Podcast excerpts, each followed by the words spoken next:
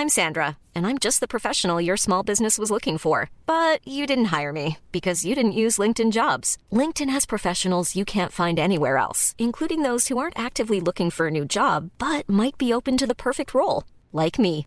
In a given month, over 70% of LinkedIn users don't visit other leading job sites. So if you're not looking on LinkedIn, you'll miss out on great candidates like Sandra. Start hiring professionals like a professional. Post your free job on linkedin.com/people today. Cette émission vous est proposée grâce à la très grandiose participation de Misanthropique, Nicolas Hézier, Alexandre Arrigui, Thomas Citarel, Blanche-Manche David, Kamel, Abella, le Québécois, Julien et Ist. Bonjour à tous et bienvenue sur le Rendez-vous Tech, l'émission qui explore et qui vous résume de manière compréhensible toute l'actualité tech, internet et gadgets.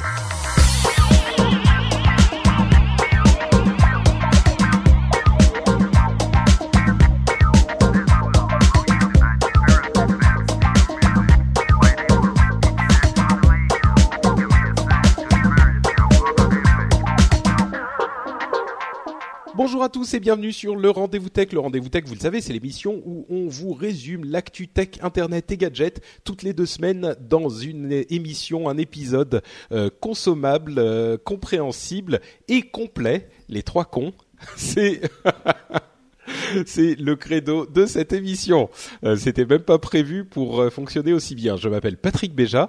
Je suis enfin euh, déménagé. Je suis euh, encore un tout petit peu dans les cartons, mais euh, la maison est presque installée. Je suis extrêmement à l'aise et très très très heureux de vous retrouver pour un podcast. Ça m'a, j'étais un petit peu déconnecté ces 15 derniers jours et ça m'a beaucoup manqué. Vous, vous, toi qui m'écoutes, tu m'as manqué. Donc je suis heureux d'être venu, d'autant plus qu'on a une émission extrêmement euh, euh, vive et pleine de plein de choses hyper intéressantes. On va vous parler d'Apple qui contre toute attente, nous a un petit peu surpris, ou en tout cas, je vais parler pour moi, m'a un petit peu surpris avec sa confé- conférence pour les développeurs. Euh, on va aussi vous parler de la euh, Surface Pro 3, qui m'a là aussi pas mal surpris. Et on va vous parler d'autres petits sujets un petit peu moins importants, mais intéressants tout de même. Et pour ce faire, j'ai euh, deux animateurs que j'ai une immense chance d'accueillir. D'une part, Jeff Clavier, euh, qui a l'habitude d'être avec nous. Donc, euh, bonjour Jeff, comment vas-tu depuis la Silicon Valley?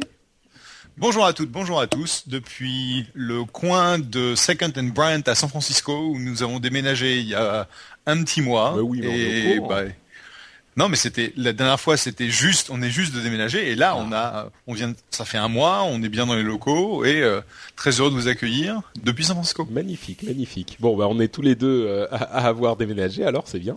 Euh, et l'autre euh, co-animateur, c'est Derek, qui nous rejoint depuis Patreon, puisqu'il est l'un des très généreux euh, contributeurs qui est au niveau animateur d'un jour, donc il est là avec nous aujourd'hui. Euh, comment vas-tu, Derek? Ça va? Tout Bonsoir, ouais, ça va, ça va. Et moi aussi, j'ai déménagé au mois de novembre. Donc, Oh bah dis-moi. Ouais, C'est spécial déménagement Euh, et d'autant plus qu'Apple a déménagé là avec son avec sa conférence Euh, et je disais c'est marrant parce qu'on a Jeff qui est un Français expatrié aux, aux États-Unis et Derek toi tu es un Américain expatrié en France depuis bon quelques dizaines d'années quand même Depuis 30 ans, exact. Ouais. Donc euh, merci d'être là. J'espère que ça va bien se passer. Tu le sais, tu interviens si tu veux, quand tu veux. Je pense que tu auras tout de même des choses à dire parce qu'on a de la chance. Euh, les choses sont bien organisées quand même puisque euh, tu es toi-même euh, développeur et il y a eu beaucoup de choses qui ont été adressées aux développeurs dans cette conférence Apple. Donc euh, je pense que tu auras des choses euh, à nous dire et des éclairages à nous apporter, n'est-ce pas? J'espère, j'espère. on verra. Euh, alors donc, on va commencer par Apple, on continuera avec Microsoft, hein, c'est les deux géants des 30 dernières années, euh, avec euh, d'abord la WWDC, qui est cette conférence destinée aux développeurs du monde Apple, de l'univers Apple. Il y avait déjà eu des annonces importantes euh, de matériel dans les WWDC précédentes, mais ça faisait un certain temps qu'il n'y en avait plus eu euh, à ce à ce moment de l'année. Donc on n'attendait pas trop de grosses annonces euh, et on, on s'attendait même. Moi j'ai passé mon après-midi sur Twitter à dire aux gens ne soyez pas trop excités parce que a priori cette conférence va être assez chiante. Il y aura pas de grosses annonces. Et finalement, si on prend l'ampleur de ce que peut être une WWDC, euh, j'ai trouvé les annonces plutôt très importantes. Euh, j'ai trouvé Apple audacieux pour Apple, hein, bien sûr. et donc j'ai été étrangement très satisfait de cette conférence, là où je n'en attendais rien. Peut-être parce que je n'en attendais rien justement. Euh, on va tout de suite euh, mettre en place le décor.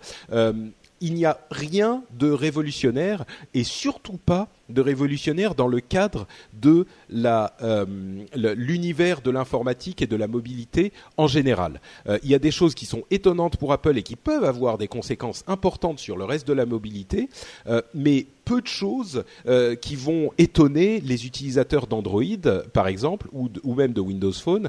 peu de choses qui vont convaincre les gens qui ne sont pas plutôt déjà intéressés par Apple que leurs produits pourront les intéresser encore plus.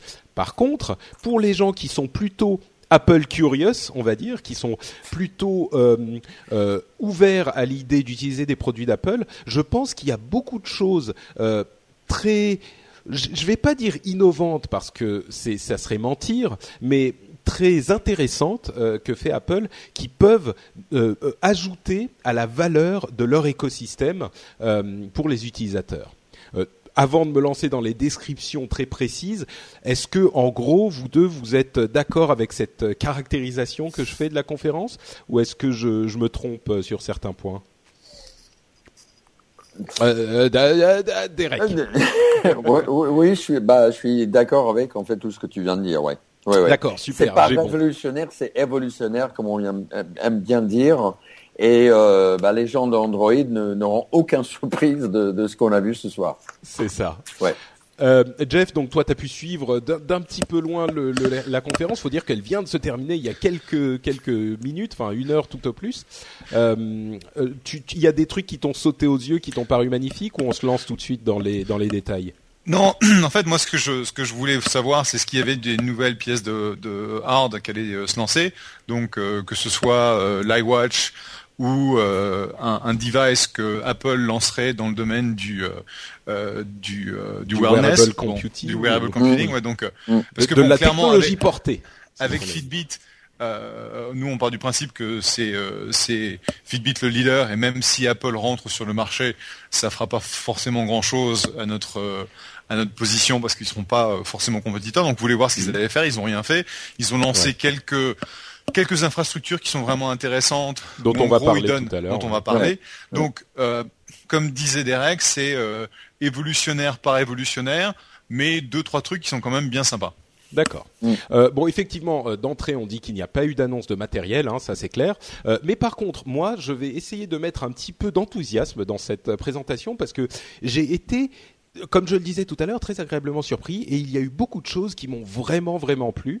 Euh, C'était pas une euh, un élément qui m'a sauté aux yeux, même s'il y en a qui étaient plus importants que d'autres, mais additionner tous ces éléments font que euh, la, la, conférence m'a vraiment plu. On, on, en parlera un petit peu plus en conclusion, mais commençons tout de suite euh, avec le ton de la conférence. Il y a euh, Pascal Mabille qui a dit sur Twitter, et je reprends donc ces termes, c'est une mise en scène magique dans cette conférence. C'est vrai qu'il y avait tout qui s'est bien mis en place, qui était super bien huilé comme souvent dans les conférences Apple, mais là il y avait euh, euh, Greg euh, Federighi qui a, c'est Fred Federighi qui a mm qui a fait, qui a tenu les trois piliers de la conférence où ils ont parlé donc de du nouvel OS X, euh, Yosemite, euh, de, du nouvel iOS, iOS 8, et des, des, de l'aspect développeur d'iOS 8, qui est en fait un moyen pour Apple d'introduire des nouvelles fonctionnalités euh, sans dire qu'ils sont en train de, de, chasser la, de faire la chasse à ce que fait déjà la concurrence.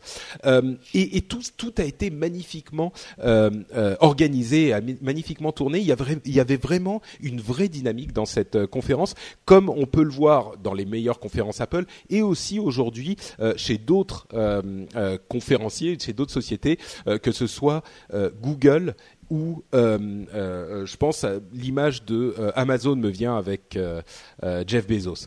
C'était aussi très drôle. Il y avait de l'humour partout dans cette conférence. ils ont fait un petit coup de fil à Dr Dre en faisant un, clin d'œil à, l'acquisition de Beats.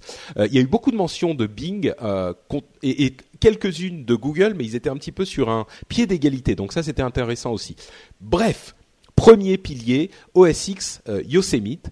Euh, ils ont fait beaucoup d'humour avec les noms qu'ils allaient, qu'ils avaient cherché pour cette nouvelle version d'OS X. Vous savez qu'ils nomment désormais leur logiciel, leur OS euh, d'après des euh, lieux de la euh, de, de, de, la Californie où ils où ils sont basés, il y avait des noms un petit peu ridicules qui ont été nommés. Ils sont arrêtés sur Yosemite, qui est un parc évidemment un parc naturel tout à fait majestueux que j'ai eu la chance de visiter il y a quelques quelques années de ça.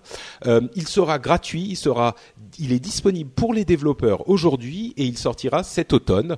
ils ont noté avec une petite pique à Microsoft que Mavericks, la version précédente de l'OS, était déjà installée sur 50% des euh, ordinateurs Apple contre 14% pour euh, Windows 8 qui est déjà sorti depuis euh, plus d'un an. Évidemment, la, enfin presque plus d'un an, je sais même plus.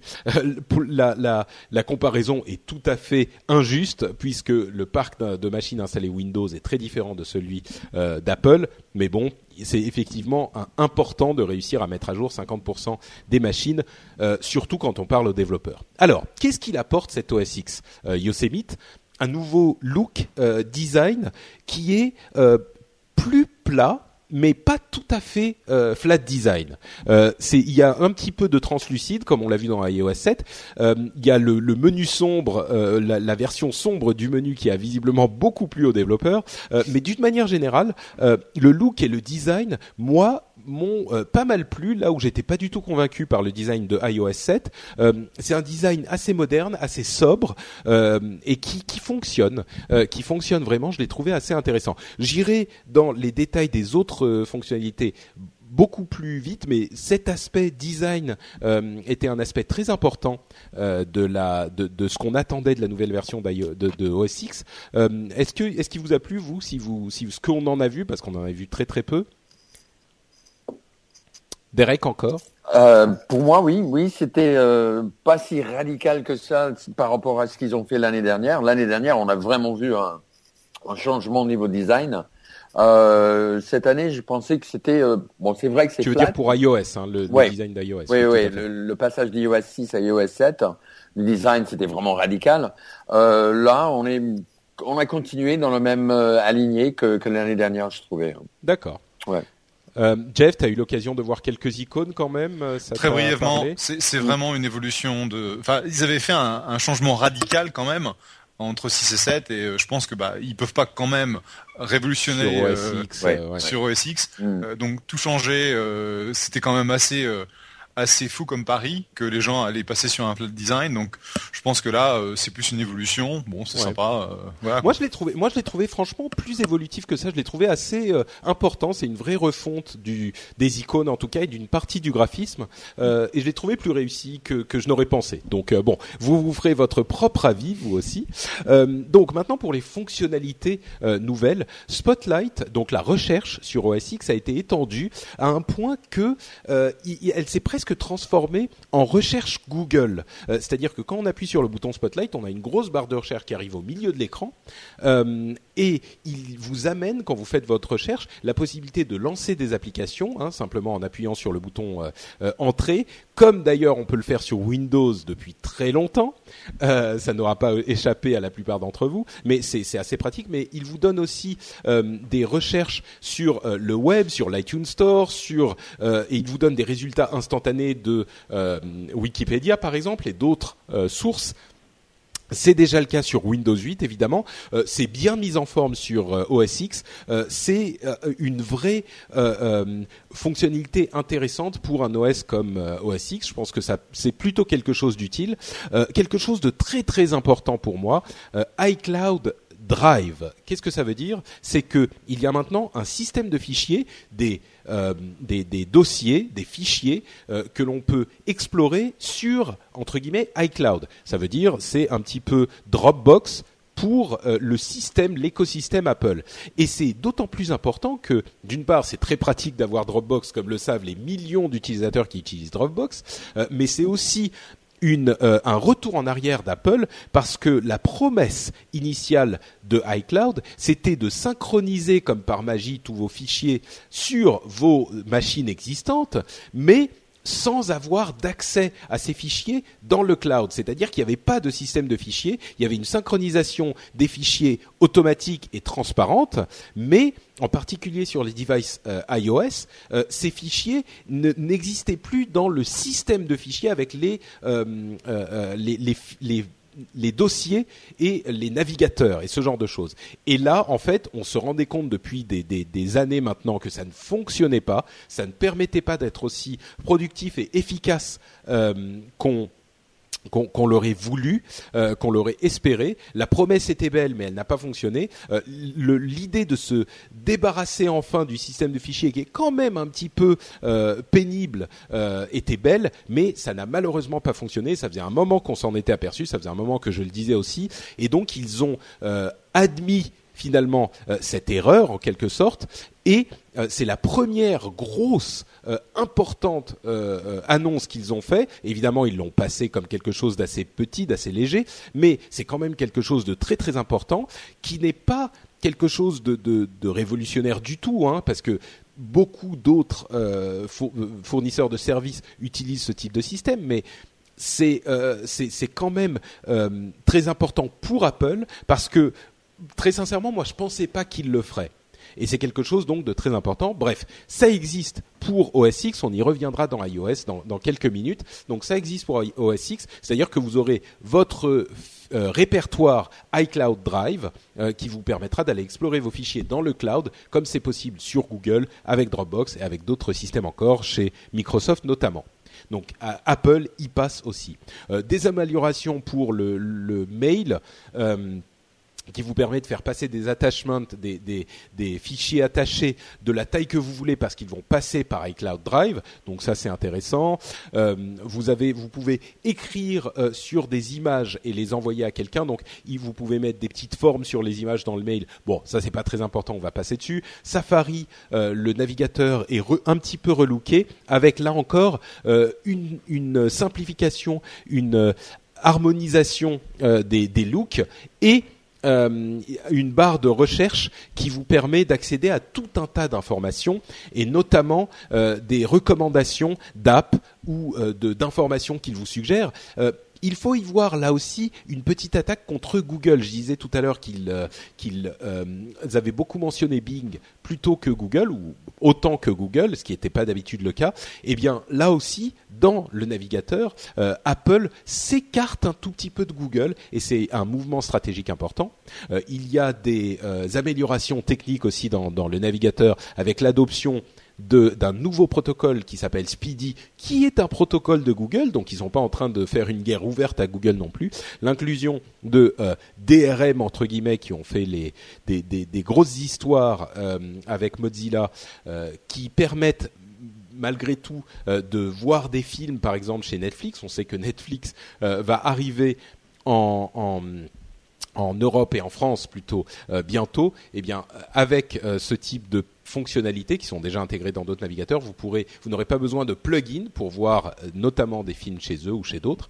Euh, une fonctionnalité intéressante qui a beaucoup plu à règles, je crois, la continuité, c'est-à-dire que euh, on peut envoyer des fichiers d'OS X à iOS par AirDrop, ce qui aurait dû être le cas depuis longtemps, mais ça propose des fonctionnalités intéressantes, comme par exemple le fait de commencer à éditer un fichier sur votre Mac et vous, prenez votre iPad et il y a une petite icône qu'on peut swiper vers le haut euh, et qui vous permet de lancer l'application sur laquelle vous étiez sur votre Mac et de continuer à éditer votre fichier directement sur votre iPad. Donc évidemment c'est toujours possible à faire hein, avec d'autres systèmes, mais là c'est la simplicité euh, d'utilisation qui est mise en avant et qui est euh, un atout euh, réel. Euh, et il y a aussi le fait que votre Mac va détecter automatiquement un hotspot de votre téléphone sans avoir besoin de le mettre, de le brancher ou de le rechercher. Il va le détecter automatiquement parce qu'il sait que vous avez le même compte Apple et vous, vous allez pouvoir vous y connecter directement. Et une fois que votre téléphone et votre Mac seront connectés par le réseau, euh, vous allez pouvoir par exemple répondre à des coups de téléphone euh, sur votre Mac ou répondre à des SMS que votre téléphone va vous envoyer sur votre Mac. Donc vous n'avez plus besoin de sortir ou de garder votre téléphone à côté de votre ordinateur. Si vous êtes entièrement dans l'écosystème Apple, euh, vous pouvez euh, répondre, faire tout ce que vous permet de faire votre téléphone en fait sur votre euh, ordinateur directement. C'est plutôt pratique là encore. une dernière chose, une nouvelle application Photos arrivera l'année prochaine, pas dans le prochain OS X, mais l'année prochaine avec cette euh, centre, euh, centrification sur iCloud. Euh, on en parlera un petit peu plus tard. bon, j'ai beaucoup parlé pour décrire OS X. rien de complètement révolutionnaire, mais des choses intéressantes, des choses qui vous ont plu à vous. On va commencer par Jeff peut-être cette fois-ci. Bah, je pense que l'ouverture d'iCloud, bon, faut voir un petit peu comment ça va fonctionner en termes d'interface pour les pour les développeurs d'applications pour accéder à iCloud et aux autres systèmes de fichiers. Mhm. Aujourd'hui, ils ont besoin de coder contre euh, l'API de Google, l'API de Box, l'API de Dropbox. Donc, est-ce que iCloud va être une méta API qui permet euh, en gros d'accéder aux ressources fichiers en, remote de façon uniforme ou est-ce qu'il va falloir encore se coltiner euh, tout à la, à la paluche? Ça, c'est une question. la deuxième, je pense que non, le, comme tu disais, c'est un ensemble de, fonctionnalités qui sont euh, qui sont intéressantes, mais il n'y a rien de révolutionnaire. Quoi. Je ne sais pas comment est-ce que Dropbox et Box voient euh, ce nouvel iCloud qui est beaucoup plus proche de ce que font. Ça, c'est plus une question de, une question pour l'écosystème, mais autrement, euh, rien de rien de fracassant à mon niveau. D'accord. Derek, pour toi? Ah bah moi c'était à peu près pareil, mais bon, j'ai déjà lu les docs sur sur iCloud Drive et c'est effectivement un API en plus qui vient avec le nouvel SDK, euh, qui fonctionne de la même manière que Dropbox et Box. Euh, en ce qui concerne nos apps, euh, on a trois couches nouvelles à utiliser pour utiliser iCloud Drive, puisque il fonctionne. Bon, on n'a pas encore parlé, mais il fonctionne à la fois avec macOS, iOS et Windows. C'est ça. donc, on a un API, une couche entre nous et lui pour le protéger et pour nous protéger nous aussi. Moi, j'ai adoré tout le côté SMS intégré avec eMessage et euh, le côté phone calls, euh, les appels téléphoniques intégrés directement dans le Mac euh, comme si on était sur un iPhone. C'est vrai que les SMS. Alors, il y avait une grande disparité entre le système iMessage que moi j'aime beaucoup et les SMS mm. parce que iMessage est intégré à toutes tout l'univers Apple, mais les SMS, eux, euh, n'arrivent pas sur votre Mac, par exemple, ou même sur votre euh, sur votre iPad, si euh, mm. puisque uniquement les iMessage y arrivent. Et eh bien là, le, le, téléphone transmettra ces données au Mac et au, à l'écosystème Apple, donc vous pourrez effectivement répondre à vos SMS ou envoyer vos SMS depuis votre ordinateur. Il y a déjà des outils un petit peu compliqués qu'il faisait sur d'autres avec d'autres systèmes, mais là c'est la force de ce qui fait la la force d'Apple, c'est l'intégration complète. On va voir que pour iOS, ils ont encore plus poussé cette chose-là, euh, et, c'est quelque chose qui est là aussi assez intéressant. Alors justement, passons à iOS, iOS 8. Euh, quelques chiffres avant ça. Euh, iOS 7 est installé sur 89% des appareils iOS. la comparaison avec KitKat, qui est la dernière version d'Android, est assez assassine puisque KitKat n'est installé que sur 9% des, appareils. Et là, la comparaison est, encore plus sévère et un petit peu plus justifiée que sur l'univers euh, euh, que entre l'univers OS X et, Windows euh, parce que les bon c'est pas tout à fait les mêmes environnements évidemment hein, ça serait mentir que de dire ça mais par contre c'est un petit peu plus comparable et la, la la différence est encore plus grande. Bref, il parlait aux développeurs, il voulait forcément les séduire. Euh, il y a 130 millions de nouveaux utilisateurs cette année. Euh, nouveaux utilisateurs, ça veut dire des gens qui venaient notamment d'Android. Ils ont fait euh, un, gros, une, une, un, un, bonne partie de leur euh, conversation avec des petites piques vers Android. Là encore, c'était plutôt bon esprit, c'était marrant, c'était euh, euh, quelque chose qui animait la chose. C'était pas vraiment méchant, méchant. Ils ont vendu leur leur pomme, c'est bien normal. Alors, les nouveautés de cette iOS 8 et puis ensuite on, on parlera de ces aspects de développement qui sont très importants aussi. Les notifications interactives, quand vous avez une notification, vous la descendez, vous pouvez euh, interagir avec, par exemple. Euh, vous pouvez répondre à un SMS qu'on vous envoie sans quitter votre app. Vous pouvez accepter ou refuser une invitation. Bon, quelque chose de euh, classique. L'application mail se transforme un petit peu en application Mailbox, euh, qui est une application qui était sortie il y a deux ans sur euh, iOS et qui était très innovante. Là, euh, l'application Mail est vraiment empreinte encore plus de choses de chez eux. Spotlight se transforme là encore. Donc Spotlight, c'est la recherche hein, sur iOS, se transforme là encore en une sorte de recherche Google sur le device, c'est-à-dire qu'elle peut vous proposer des résultats sur les apps, sur les euh, points intéressants sur la carte, elle peut vous donner des informations, des adresses de restaurants, des suggestions de chansons ou de films sur iTunes, ou même de, de ciné ou aller voir le film que vous recherchez, et il y a un résultat instantané euh, sur Safari, comme le résultat instantané euh, de Google, hein, qu'on connaissait déjà, donc il y a vraiment une utilisation de cet outil de recherche Spotlight pour aller chasser sur les terres si importantes euh, du moteur de recherche qui sont bien sûr euh, euh, trustés par Google aujourd'hui, mais l'amélioration est là quelque chose qui peut effectivement dans l'univers Apple faire du, donner plus d'influence à Apple dans les moteurs de recherche, ce qui est quelque chose bien sûr d'important. QuickType, la, une chose, encore une de ces choses dont on ne pensait pas qu'Apple le ferait.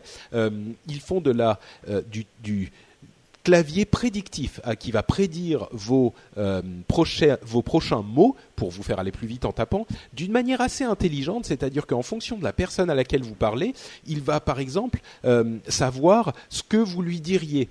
Euh, et donc il va y avoir des mots personnalisés, comme notamment si il voit que la question qu'on vous pose c'est est-ce que tu préfères aller au ciné ou au resto, les mots qu'ils vont vous proposer vont être resto ou ciné. Donc il y a une euh, prédiction qui est même intelligente par rapport au contexte, ce qui est plutôt euh, pas mal foutu.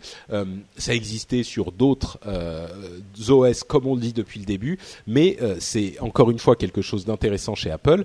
D'autant plus qu'ils ont, et on en parlera peut-être un petit peu plus tard, autorisé l'installation de claviers tiers. Donc les claviers qu'on peut installer sur Android seront eux aussi autorisés sur iOS. C'est quelque chose là encore euh, qu'on n'attendait pas chez Apple, qui est tellement fermé, mais euh, ils ont fini par ouvrir encore un petit peu plus les portes.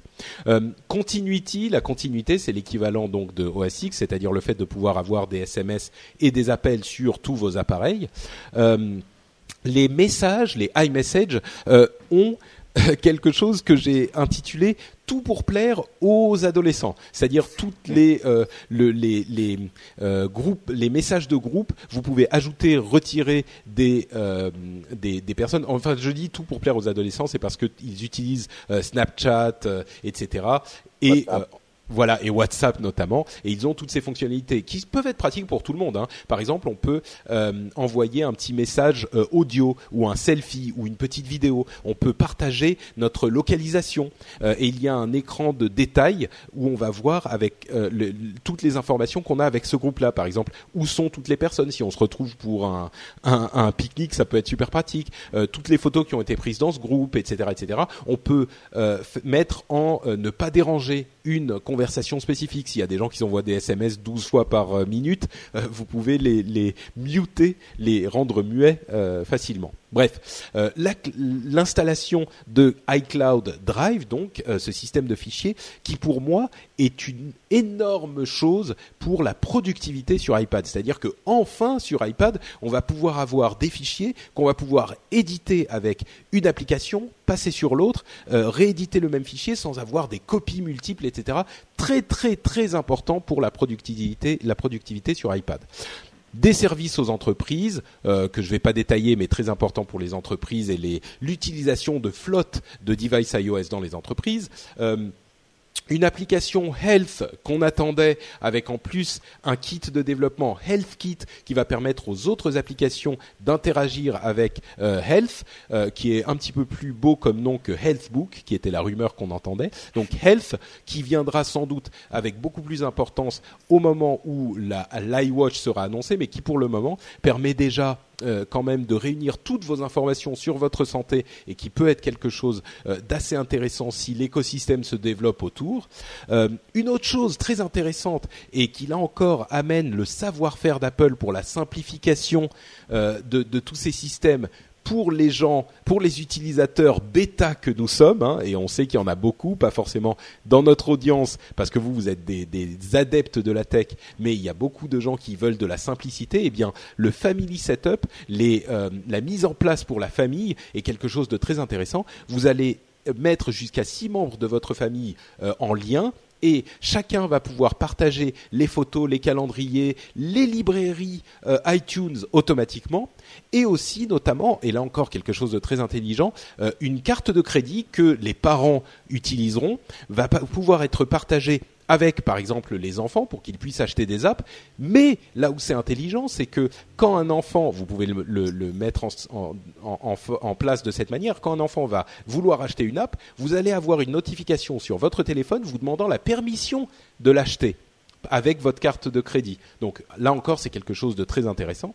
Euh, toutes les photos sont maintenant sur iCloud avec des nouveaux prix pour le stockage iCloud, mais les photos et les vidéos, euh, on quitte encore une fois cette euh, sorte de solution hybride qui ne fonctionnait pas où iCloud ne faisait que synchroniser les photos sur les différents appareils et il fallait se souvenir d'aller les récupérer avant que le mois ne soit passé sur tel et tel appareil. Non, là c'est comme les photos sur Windows, sur Google, on les a toutes les photos dans le cloud et euh, on y accède depuis nos appareils, bien sûr avec une partie qui peut être présente physiquement sur l'appareil, mais euh, la vérité est dans le cloud.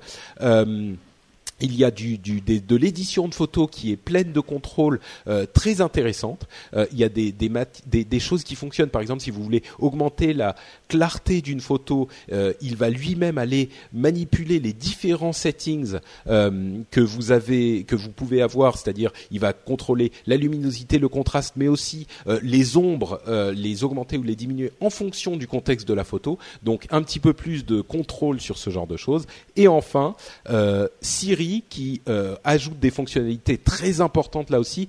Par exemple, le fait de pouvoir dire Hey Siri, pour euh, lui poser une question sans même appuyer sur le bouton. Et là, bien sûr, on passe à OK Google. Là où c'est marrant, c'est que Hey Siri, c'est un petit peu plus euh, naturel, en tout cas en anglais, que OK Google. Euh, mais bon, c'est évidemment quelque chose de très similaire à OK Google pour poser des questions à Google sur Android et sur d'autres appareils. il y a une reconnaissance de chansons de Shazam.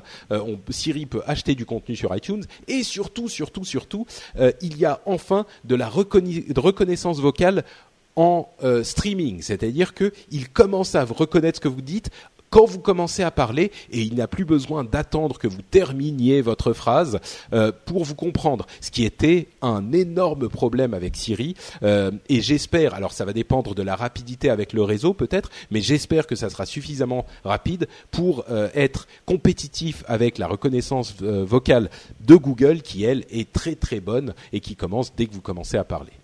Euh, et c'est le cas d'ailleurs sur euh, Windows aussi visiblement avec Cortana. Euh, bon, iOS, encore des trucs plutôt sympas. Qu'est-ce qui vous a marqué? Qu'est-ce qui vous paraît important? On commence avec Derek. Alors, encore une fois, beaucoup de choses qu'on avait déjà vues chez Android. On attendait depuis très longtemps chez Apple, genre le clavier et, et les notifications interactives et autres. Health j'attendais beaucoup aussi parce que j'ai déjà Withings, j'ai Runkeeper, j'ai euh, plusieurs applications et il faut chercher dans l'un ou l'autre ou l'autre pour trouver les mêmes renseignements. Euh, le fait qu'ils amassent tout ça, j'ai trouvé ça sympa. Euh, family sharing aussi, puisque j'ai des adolescents moi-même qui sont maintenant. Euh, oui, je pense que ça va parler à beaucoup de gens, hein, ah, ce family sharing, franchement. Mmh, mmh. C'est des trucs tout bêtes, tout simples, et on se demande ces genres de trucs, on se demande pourquoi ça n'a pas été fait avant, le fait de relier tous les comptes, quoi. Oui, oui. Le plus gros pour moi, par contre, c'était justement le fait qu'on a élargi l'espace qu'on a pour les photos et pour les sauvegardes. On avait un vrai problème sur euh, iOS où on avait un maximum de 50 gigaoctets pour faire les sauvegardes iCloud d'un iPhone, mais l'iPhone peut contenir jusque 64. Ouais. Et un iPad peut faire jusque 128.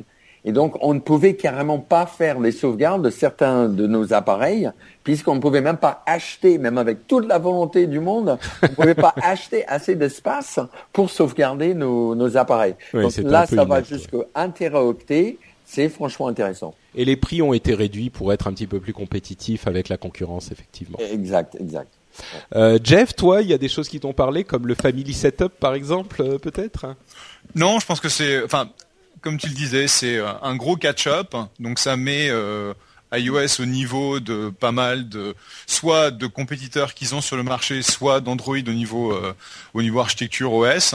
mais il n'y a rien de il y a rien de super nouveau quoi. Le truc qui me semble vraiment sympa, en gros, c'est le, fait que Touch ID euh, va être accessible à toutes les apps. Et donc euh, là où tu pouvais débloquer une application euh, Apple avec ton avec ton doigt, tu pourras faire la même chose euh, sur ton sur ton téléphone avec toute appli. Donc ça, c'est un truc qui va être sympa en termes de, de convenience. Mais autrement, il n'y a pas grand chose qui euh, qui me semble révolutionnaire. Quoi.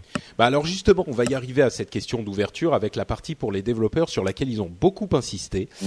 Euh, et, et c'est là en fait que se développe vraiment cette impression euh, de, de que Apple a enfin osé sortir de son cocon euh, et on expliquera plus tard pourquoi ça sera c'est vraiment important. Donc euh, la partie pour les développeurs, ils ont dit que les développeurs vont désormais pouvoir faire des euh, des, des app bundles sur euh, l'App Store, euh, ce qui veut dire qu'on va pouvoir vendre plusieurs apps pour un prix, ce qui est ce qui peut être très pratique. La navigation dans l'App Store a été beaucoup améliorée.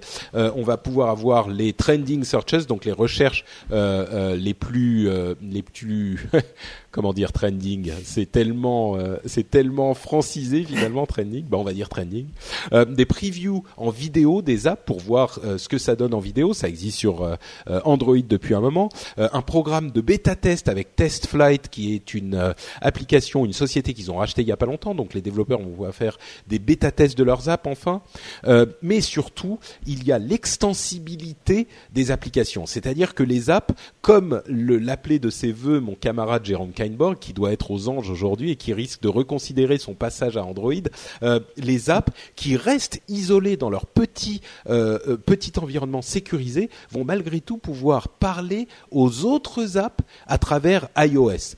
C'est-à-dire que les apps auront un petit bouton extension qui vous permettra, par exemple, si vous avez une application qui prend une photo, d'utiliser des filtres de photos d'une autre app. Vous, appuyez sur le bouton extension, vous sélectionnez l'app en question et elle va envoyer son filtre de photo dans l'app que vous êtes en train d'utiliser sans avoir besoin de la quitter pour euh, l'appliquer à la photo que vous avez prise. Vous pouvez par exemple dans le navigateur Safari, c'est l'exemple qu'ils ont pris, utiliser une extension Bing euh, Traduction, c'est-à-dire que l'application Bing Traduction va traduire la page Safari que vous êtes en train de voir.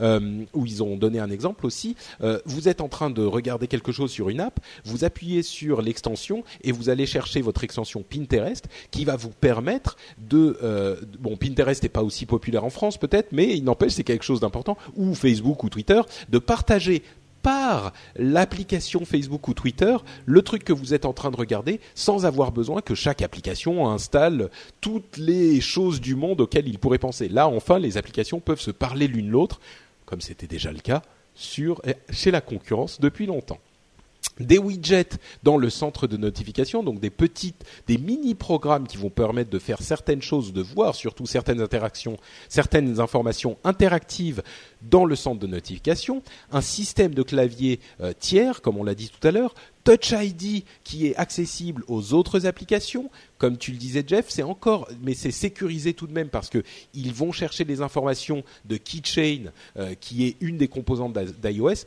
c'est-à-dire que l'information n'est pas transmise à l'application elle-même, ce qui est important aujourd'hui avec la question de la sécurité qui est tellement sur le devant de la scène.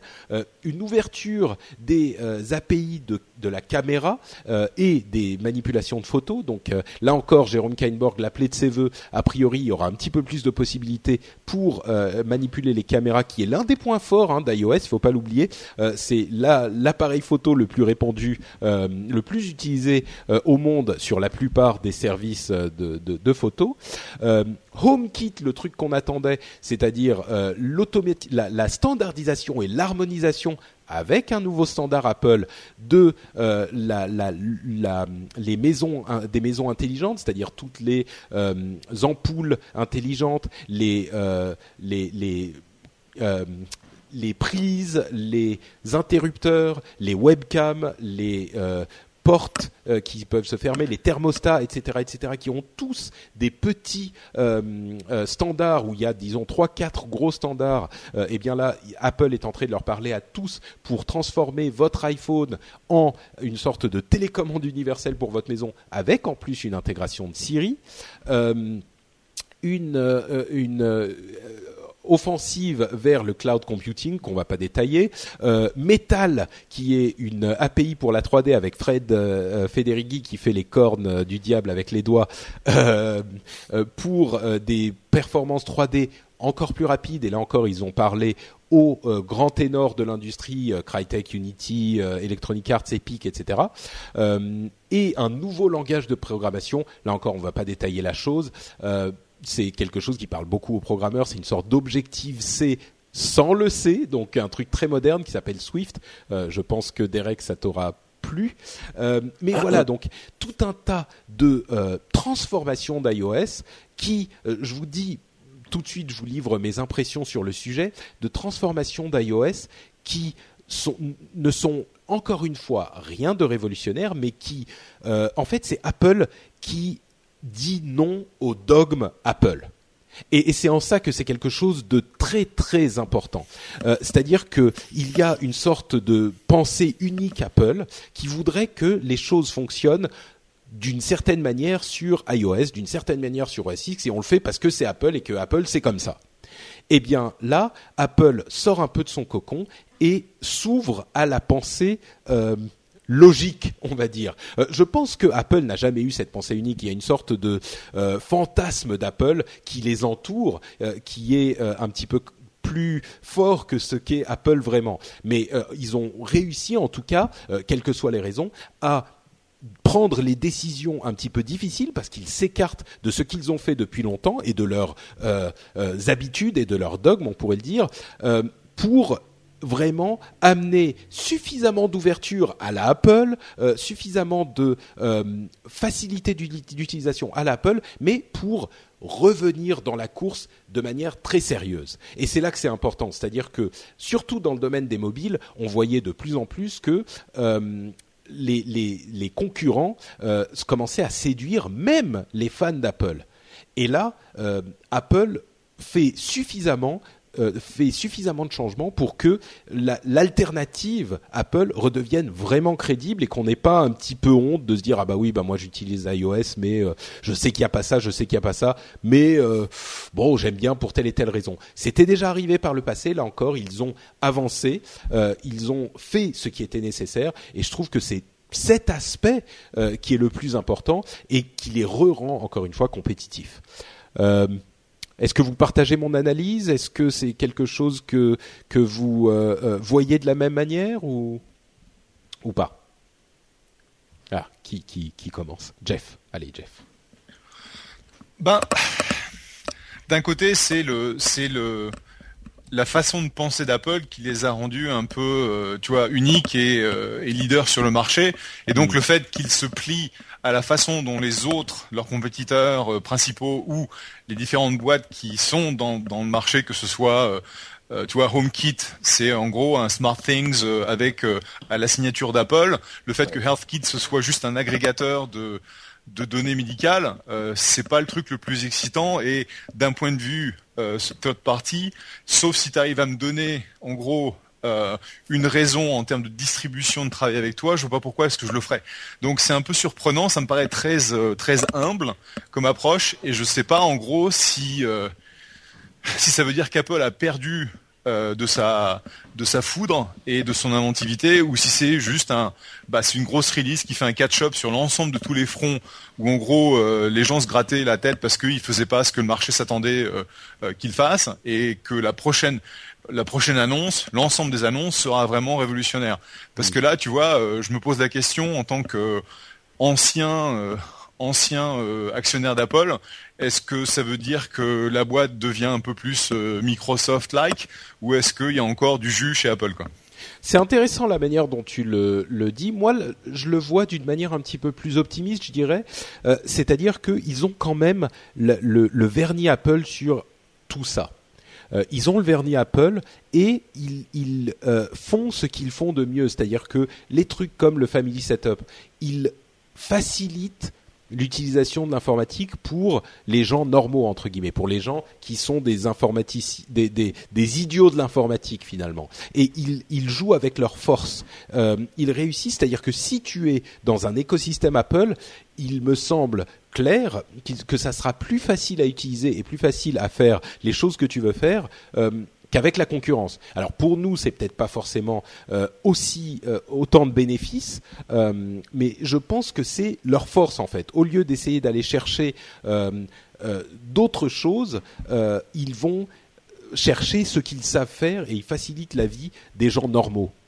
c'est comme ça que je le vois. Mais et, en même temps, ils sont pas dogmatiques. Ils sont pas en, en ce sens que iCloud Drive, enfin, ils ont admis que les choses n'allaient pas vois. Et ils ont essayé plusieurs fois des différentes choses comme Ping, où il y aurait plein d'exemples, et ils ont admis euh, quand ça ne marchait pas, ils n'ont pas hésité à le tuer.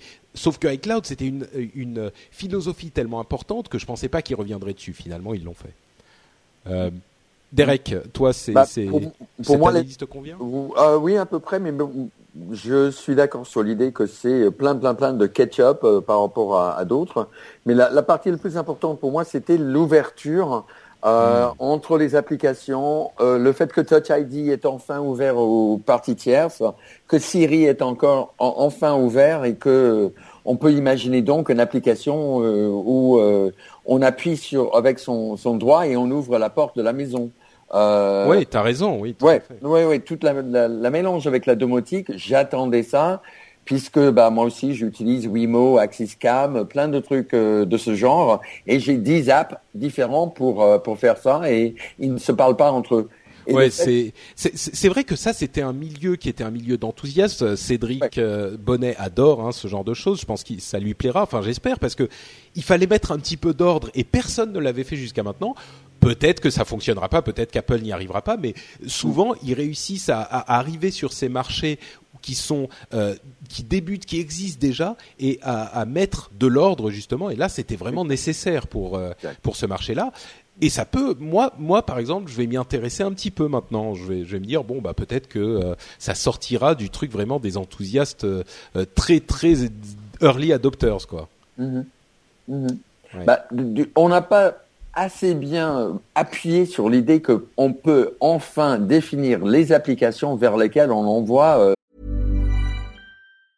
When you're ready to pop the question, the last thing you want to do is second guess the ring. At Bluenile.com, you can design a one-of-a-kind ring with the ease and convenience of shopping online. Choose your diamond and setting. When you find the one, you'll get it delivered right to your door. Go to Bluenile.com and use promo code LISTEN to get $50 off your purchase of $500 or more. That's code LISTEN at Bluenile.com for $50 off your purchase.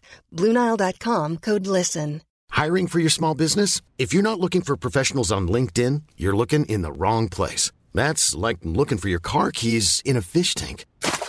LinkedIn helps you hire professionals you can't find anywhere else, even those who aren't actively searching for a new job but might be open to the perfect role. In a given month, over 70% of LinkedIn users don't even visit other leading job sites. So start looking in the right place. With LinkedIn, you can hire professionals like a professional. Post your free job on linkedin.com slash people today.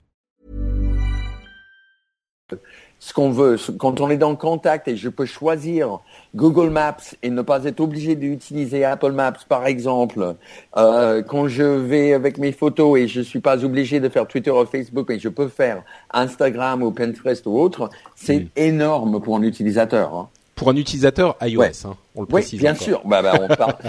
Patrick, on parle que de ça. c'est sûr, c'est sûr. Ouais. Non, t'as raison. Ouais, ouais. Okay. Ouais, non, tout à fait, tout à fait. Cette, euh, cette euh, ouverture était euh, ils ont et, et bon, d'une part, ils ont essayé de tenir aussi longtemps que possible, mais en même temps, euh, on, a, on s'est rendu compte que c'était plus possible, qu'il fallait qu'ils s'ouvrent. Moi, je pensais pas qu'ils s'ouvriraient autant. Ils m'ont surpris. Et en même temps, encore une fois, euh, je pense que c'est très important. Ils gardent ce qui fait d'Apple Apple. euh, il y a une, un accent qui est mis sur le contrôle, sur la sécurité, sur euh, le, le, le, l'appropriation totale de tout ça par Apple, malgré tout, hein, qui, qui, qui garde euh, énormément la main sur tous ces éléments. Mais j'ai l'impression qu'ils ont une approche efficace appleienne de tous ces, toutes ces euh, euh, ouvertures. Bon, maintenant, euh, la, la keynote vient de se terminer. on est encore au tout début. On n'a que les annonces. Dieu sait qu'il y a eu des annonces qui semblaient intéressantes à l'origine et qui finalement se sont révélées pas si intéressantes que ça. Donc, il faudra attendre de voir ça dans les faits, mais pour moi, en conclusion de cette partie WWDC un petit peu longue, je- je- j'ai été surpris par euh, la quantité de choses, encore une fois, qui m'ont plus qu'intrigué, qui m'ont intéressé. Je pense que franchement le la target de cette enfin le- la cible pardon de cette euh, de cette release et de ces annonces c'est les développeurs. Donc là les développeurs ils sont tout contents, ils sont tout excités, ils ont plein plein de choses à faire. Euh, c'est pas toujours le cas puisque souvent c'est euh, les utilisateurs, le nouveau hard etc qui est euh, qui est l'objectif. Donc on va voir ce que ça veut dire. Quand on regarde les, chiffres, euh, 75 milliards de downloads d'applications sur l'App Store, 1.2 million de d'applications. Enfin, c'est gigantissime. Ouais. Donc, euh, qu'est-ce que ça veut dire? Est-ce que on va voir euh, de nouvelles innovations, plein de plein de, de nouveaux types d'applications, des, des, des en gros toutes les couches d'agrégation tel un SmartThings pour le monde de la de la domotique risque de se faire attaquer parce que si tu arrives à tout faire avec euh, avec ton device Apple, bah pourquoi est-ce que tu irais chercher un hub à l'intérieur de la maison? Donc on va voir ce que ça veut dire pour pour ces écosystèmes qui sont naissants. Tout à fait. Bon, bah, on verra effectivement les résultats. Ce qui est important de, de signaler, comme tu l'as fait, Jeff, c'est que et, et tu l'as dit Derek aussi, euh, c'est des, des choses destinées aux développeurs euh, et que l'importance ne se voit pas immédiatement, mais ça va avoir des conséquences dans les mois et les années à venir. Euh, moi, je pense que oui, bon, bref. Allez, on, on enchaîne sur la suite. Il y avait Un quelques rumeurs. Oui, vas-y, bien sûr, Il y, avait, il y avait quand même une révolution puisqu'on parle des développeurs. Ça n'intéresse pas euh, beaucoup de monde, mais le fait que Apple change la langage de programmation de toutes leurs applications et on remplace Objective-C avec un nouveau truc qui s'appelle Swift, Oui. pour les développeurs, c'est quand même énorme qu'on est tous censés apprendre un nouvel langage aujourd'hui euh, et à le marier avec Objective-C.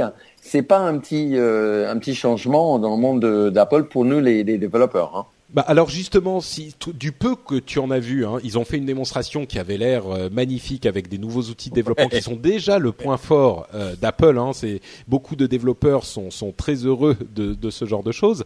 Mais euh, est-ce que tu, euh, tu tu as été convaincu par Swift ou pas pas vraiment? Euh, pour l'instant, oui et non. Hein, J'ai téléchargé tout de suite dans iBooks le, le guide Ouais. euh, pour comparer un petit peu. Bah, pour moi, c'est un petit peu un langage de script qu'on essaie d'utiliser comme un langage de, de programmation et c'est la raison pour laquelle on est obligé de garder Objective-C pour l'instant. Donc en fait, aujourd'hui, il faut qu'un développeur travaille dans deux langages D'accord. et non pas une seule. Espérons que, euh, Ouais. espérons que ce, ce langage de Oui. scripting euh, permette de faciliter certaines choses qui seront euh, possibles de ne plus faire en Objective C. Alors. Ouais. Euh, Jeff euh, va partir bientôt, donc euh, on va quand même parler très rapidement. Euh, bon, d'une part, il y avait des rumeurs qui ne se sont pas révélées ou pas encore révélées, hein, parce qu'elles étaient assez substantielles.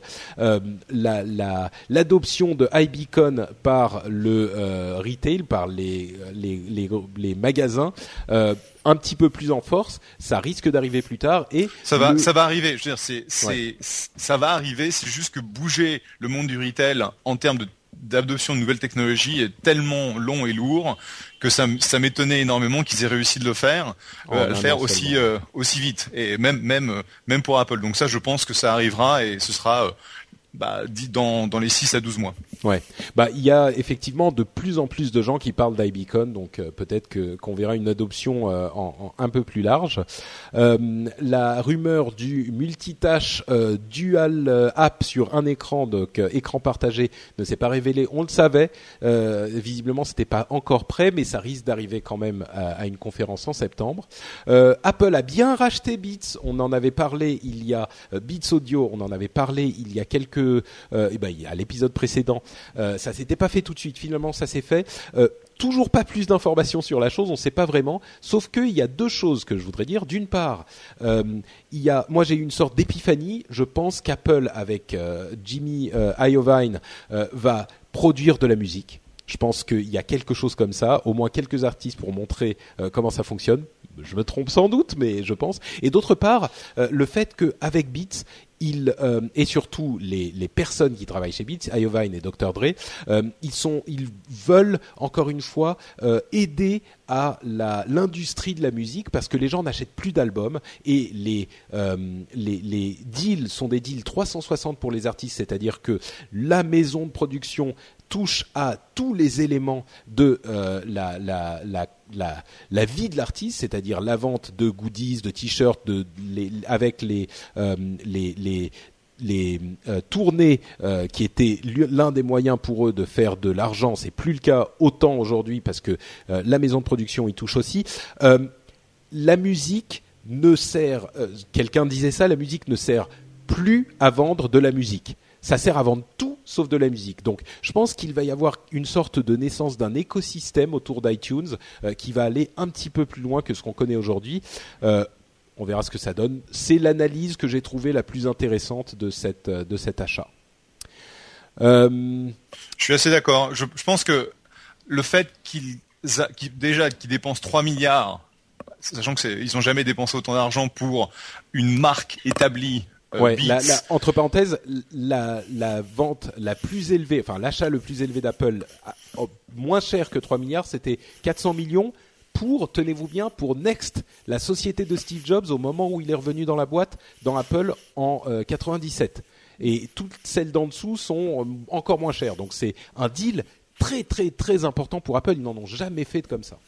Bon, sachant qu'on va pas se soucier pour eux, ils ont plus de 100 milliards Non, en va. cash, donc euh, pour eux c'est en gros c'est deux trois jours de free cash flow euh, et puis ça y est on n'en parle plus quoi. Donc bon, euh, mais mais quand même.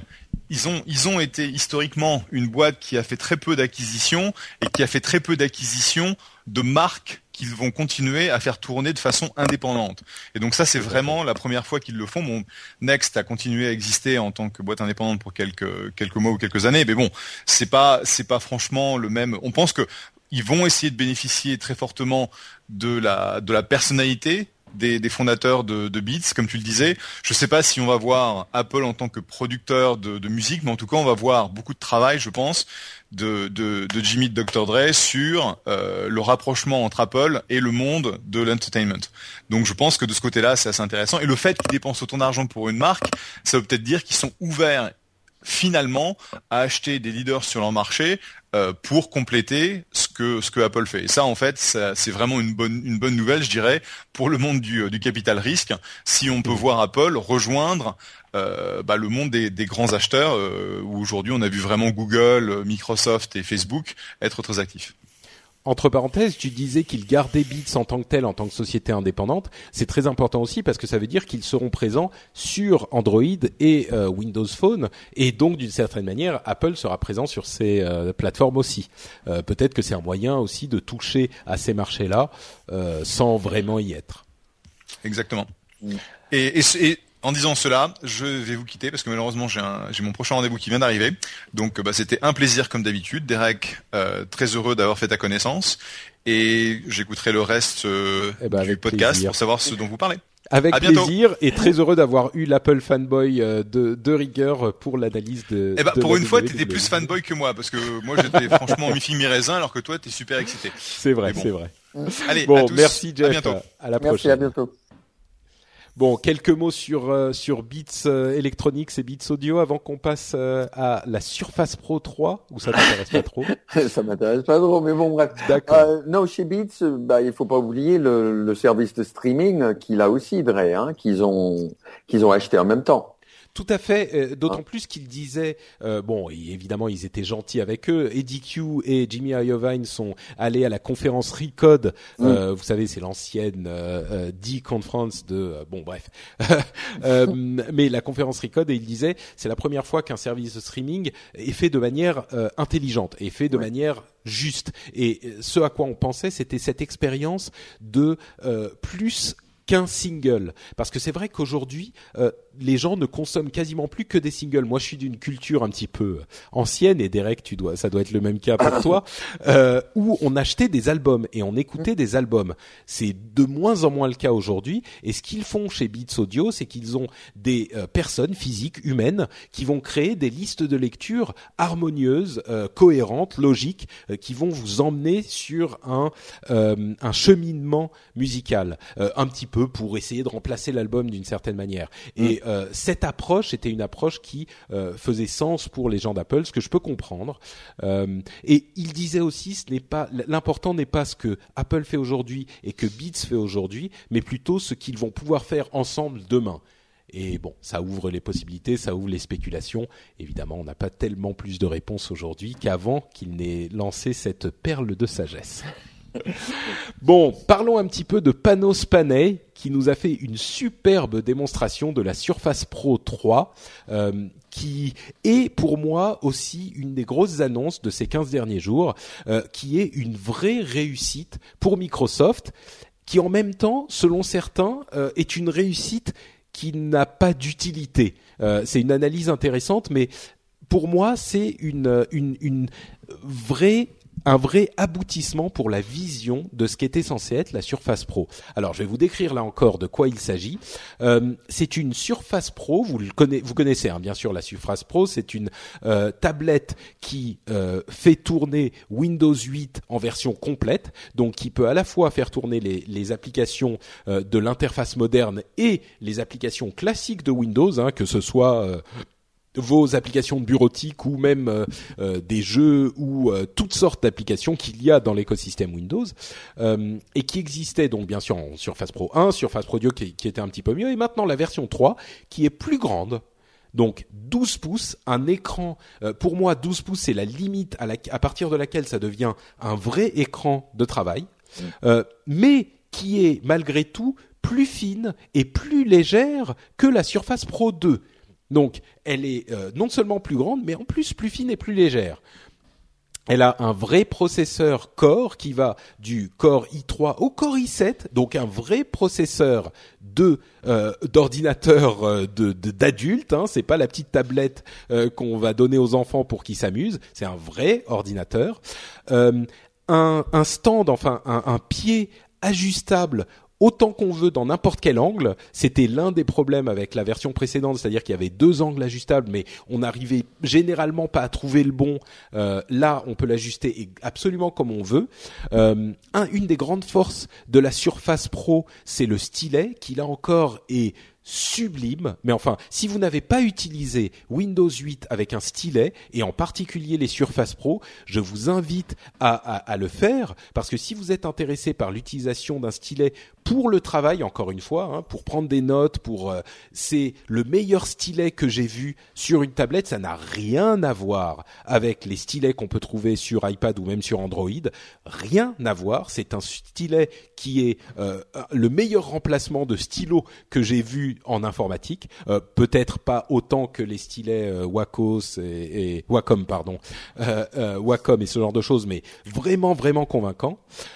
et donc le pitch de cette tablette, c'est qu'elle peut remplacer à la fois votre tablette et votre laptop. C'est-à-dire que, soyons honnêtes, tous les gens qui ont un tout petit, une, tablette ont aussi généralement un, ordinateur portable. Euh, souvent, il y a des gens qui ont une tablette et un ordinateur, un ultrabook ou un MacBook Air. Euh, et donc, finalement, on se retrouve vraiment à, se trimballer les deux.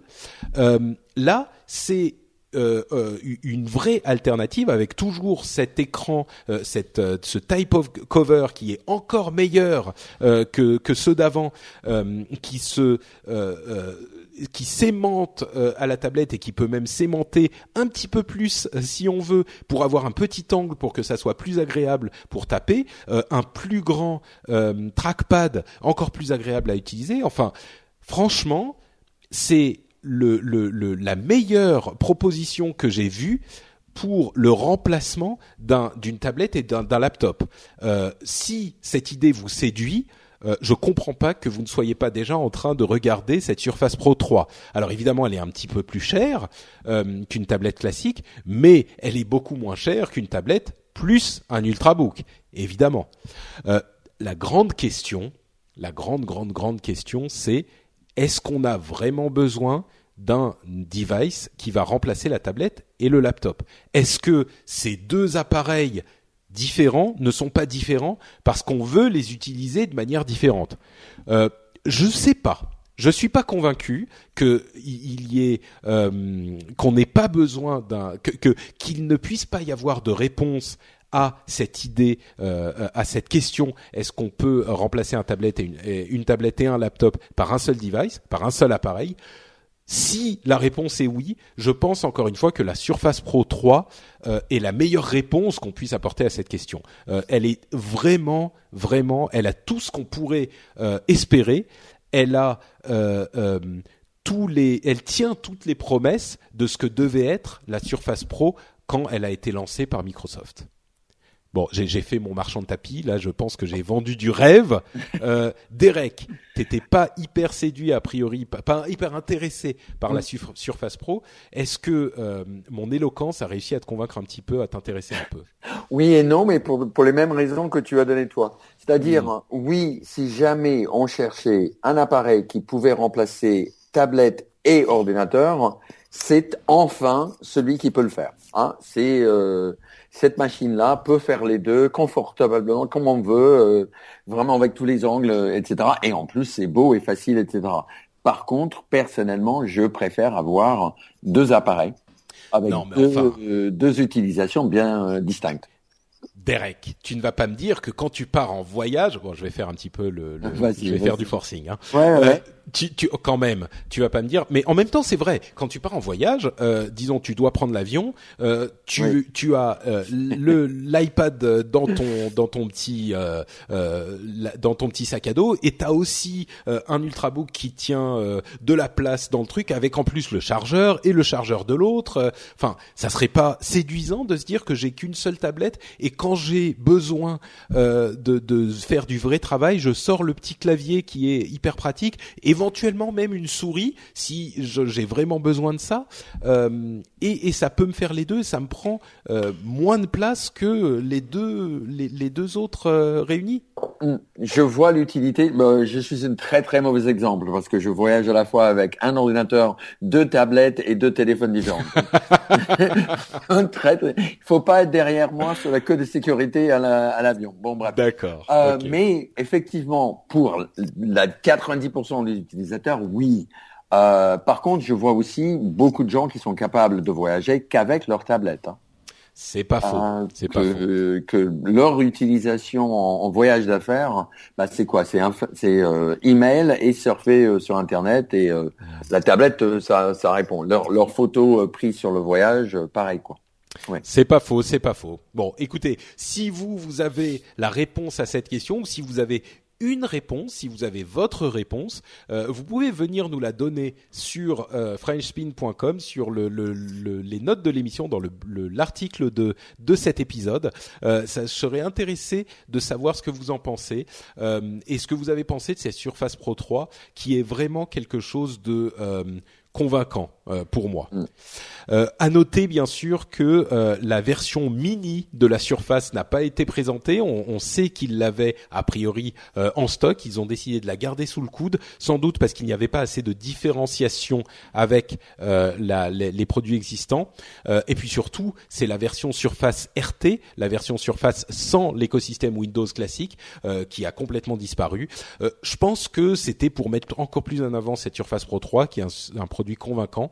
Euh, on sent là encore une sorte de, renouveau plus convaincant chez Microsoft, comme on le dit depuis quelque temps. Moi, j'ai été séduit là encore, donc euh, c'est le l'épisode des, dinosaures, quoi. Hein. C'est euh, Microsoft et Apple qui m'ont séduit tous les deux, qui m'ont donné ce que j'aime dans la tech, quoi. Donc voilà, moi, je suis un petit peu aux anges, je dois le dire. Bon, on va passer aux news et rumeurs après cette euh, longue partie Apple-Microsoft.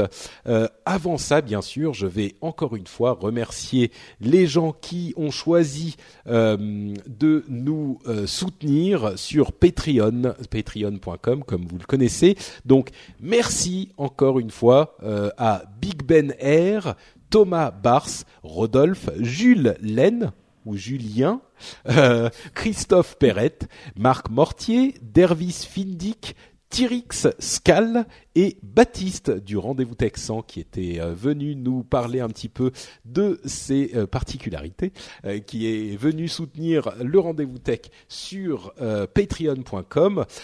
alors vous le savez, hein, patreon.com, je le répète suffisamment, c'est le système qui vous permet de nous soutenir, vous donner une somme que vous acceptez d'envoyer pour chaque épisode et ensuite, bon, ça peut être 1 dollar, 2 dollars, 3 dollars par exemple, et puis ensuite à chaque épisode, eh ben la somme vous est retirée. Vous êtes plus presque 350 à nous soutenir de cette manière, 350 dont euh, Derek, Derek qui euh, a choisi de donner beaucoup, de vider son portefeuille euh, sur le Patreon du Rendez-vous Tech. Évidemment, vous n'êtes pas du tout, du tout obligé de donner autant. Hein. Comme je vous le disais, un dollar par épisode, deux dollars, ce que vous voulez, ça nous aide énormément.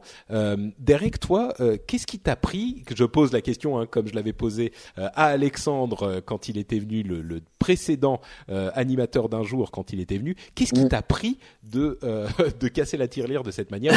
bon, disons de euh, pourquoi est-ce que toi tu as décidé de euh, donner des sous au rendez-vous tech? Ah bah, probablement pour la même raison pour laquelle toi tu étais allé le, chercher. C'est que j'ai trouvé le modèle très intéressant de, de, de supporter directement un podcast.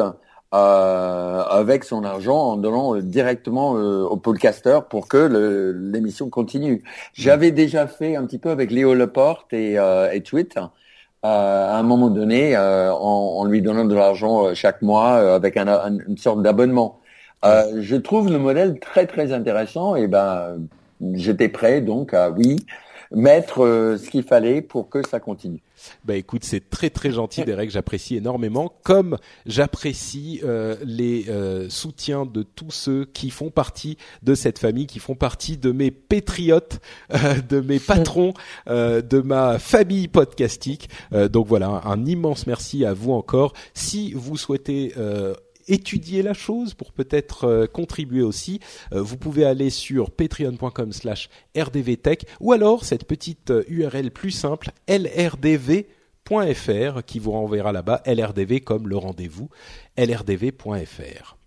Merci à vous. On continue à vous détailler, vous expliquer, vous comprimer, vous simplifier les news euh, de l'ActuTech de ces deux dernières semaines avec euh, une euh, série de rumeurs et de news et notamment cette histoire qui a fait pas mal de bruit, en particulier aux US mais un petit peu en France aussi, du combat entre Amazon et Hachette, bien sûr, hein, Hachette l'éditeur français qu'on connaît bien et, Amazon qui a commencé à user de à utiliser pardon, à utiliser son super pouvoir de géant d'internet pour faire le mal, euh, comme l'ont dit certains. Euh, c'est-à-dire que les livres achètent ne sont, euh, alors on a on a entendu qu'ils n'étaient plus disponibles sur Amazon ou qu'ils étaient difficiles à trouver, qu'ils étaient en qu'ils étaient en livraison très très longue, que Amazon conseillait d'autres livres similaires quand on voulait acheter un livre de chez Hachette, etc., etc. Euh, tout ça n'est pas faux. Euh, mais c'est une dynamique très très intéressante parce qu'en fait, euh, les méchants sont les gentils et les gentils pourraient être les méchants dans l'histoire et inversement. Euh, c'est vraiment quelque chose d'intéressant. En fait, ce qui s'est passé, euh, on, on, pourrait être tenté de dire ah voilà, les géants d'internet euh, sont en train de d'amener ce qu'on craignait depuis longtemps, c'est-à-dire qu'ils utilisent leur quasi monopole. C'est pas tout à fait le cas. Hein. Amazon est très important, mais sur le, le livre n'a pas vraiment de monopole. Euh, mais utilisent leur quasi monopole pour faire pression sur les petits et du coup achètent qui est euh, aujourd'hui par rapport à l'immensité d'internet un tout petit acteur, euh, même si c'est un géant de l'édition, hein, bien sûr, un tout petit acteur se retrouve opprimé par euh, la, botte de Amazon. Euh, c'est pas une vision qui est fausse, mais en même temps, vous allez voir que on peut complètement retourner la chose et, se dire que Amazon, qui est censé être la force qui se bat pour les consommateurs, eh bien en fait effectivement se bat pour les consommateurs, alors que là les consommateurs se retrouvent à pas pouvoir acheter les livres qu'ils veulent acheter. Donc j'explique.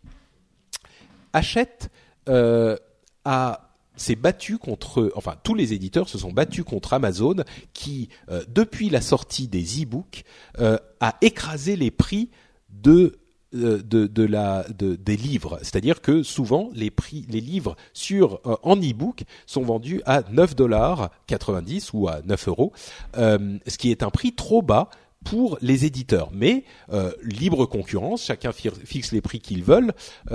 Amazon peut fixer les prix qu'il désire.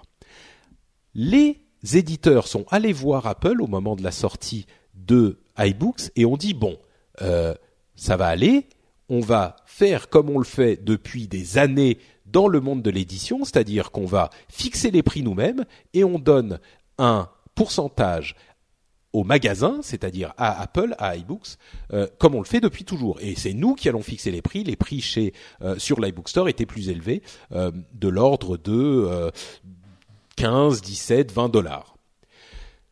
Le problème, c'est que cet accord était anticoncurrentiel et a été jugé en tant que tel par les, euh, euh, les tribunaux américains. Entre parenthèses, et on le sait aussi, en France, le prix du livre est fixé.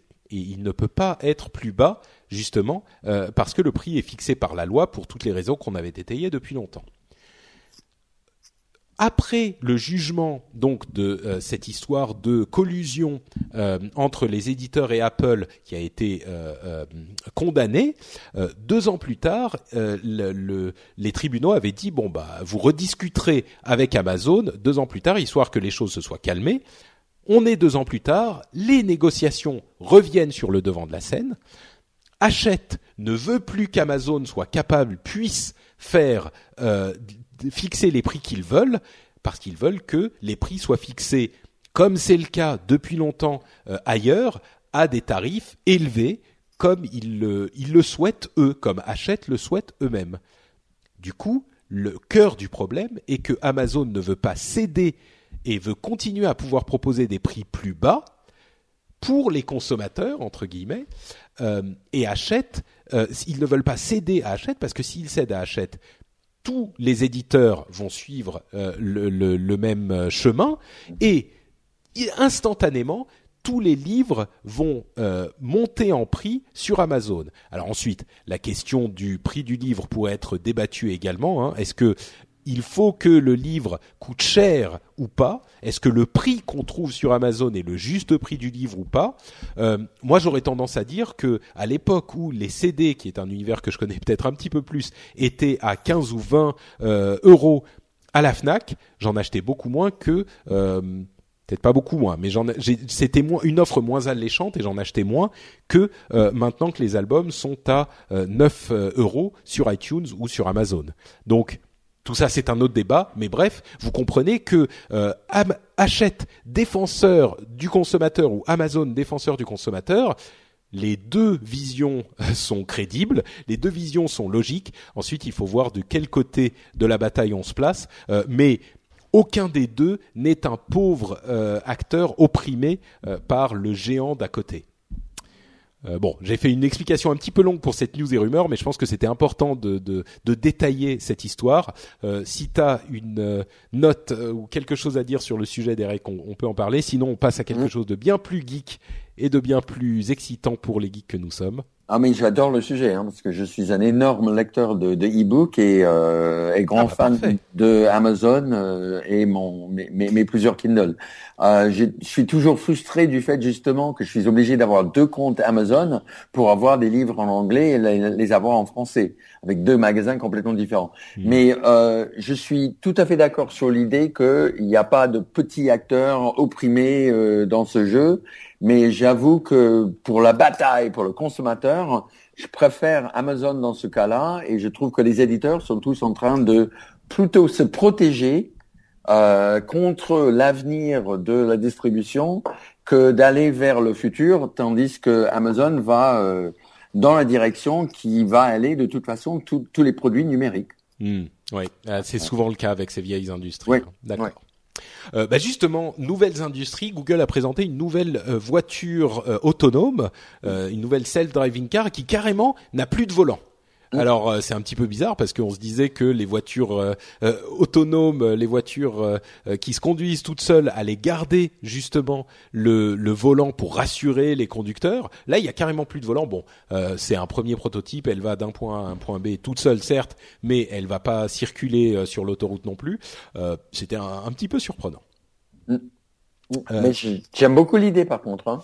Ah, c'est sûr, ouais, ça donne plus de place dans le dans la voiture. Ouais, Ouais, en tant que conducteur, j'aime beaucoup l'idée. Ouais. Toi, tu serais prêt à laisser tomber ta voiture T'as pas l'amour de la conduite?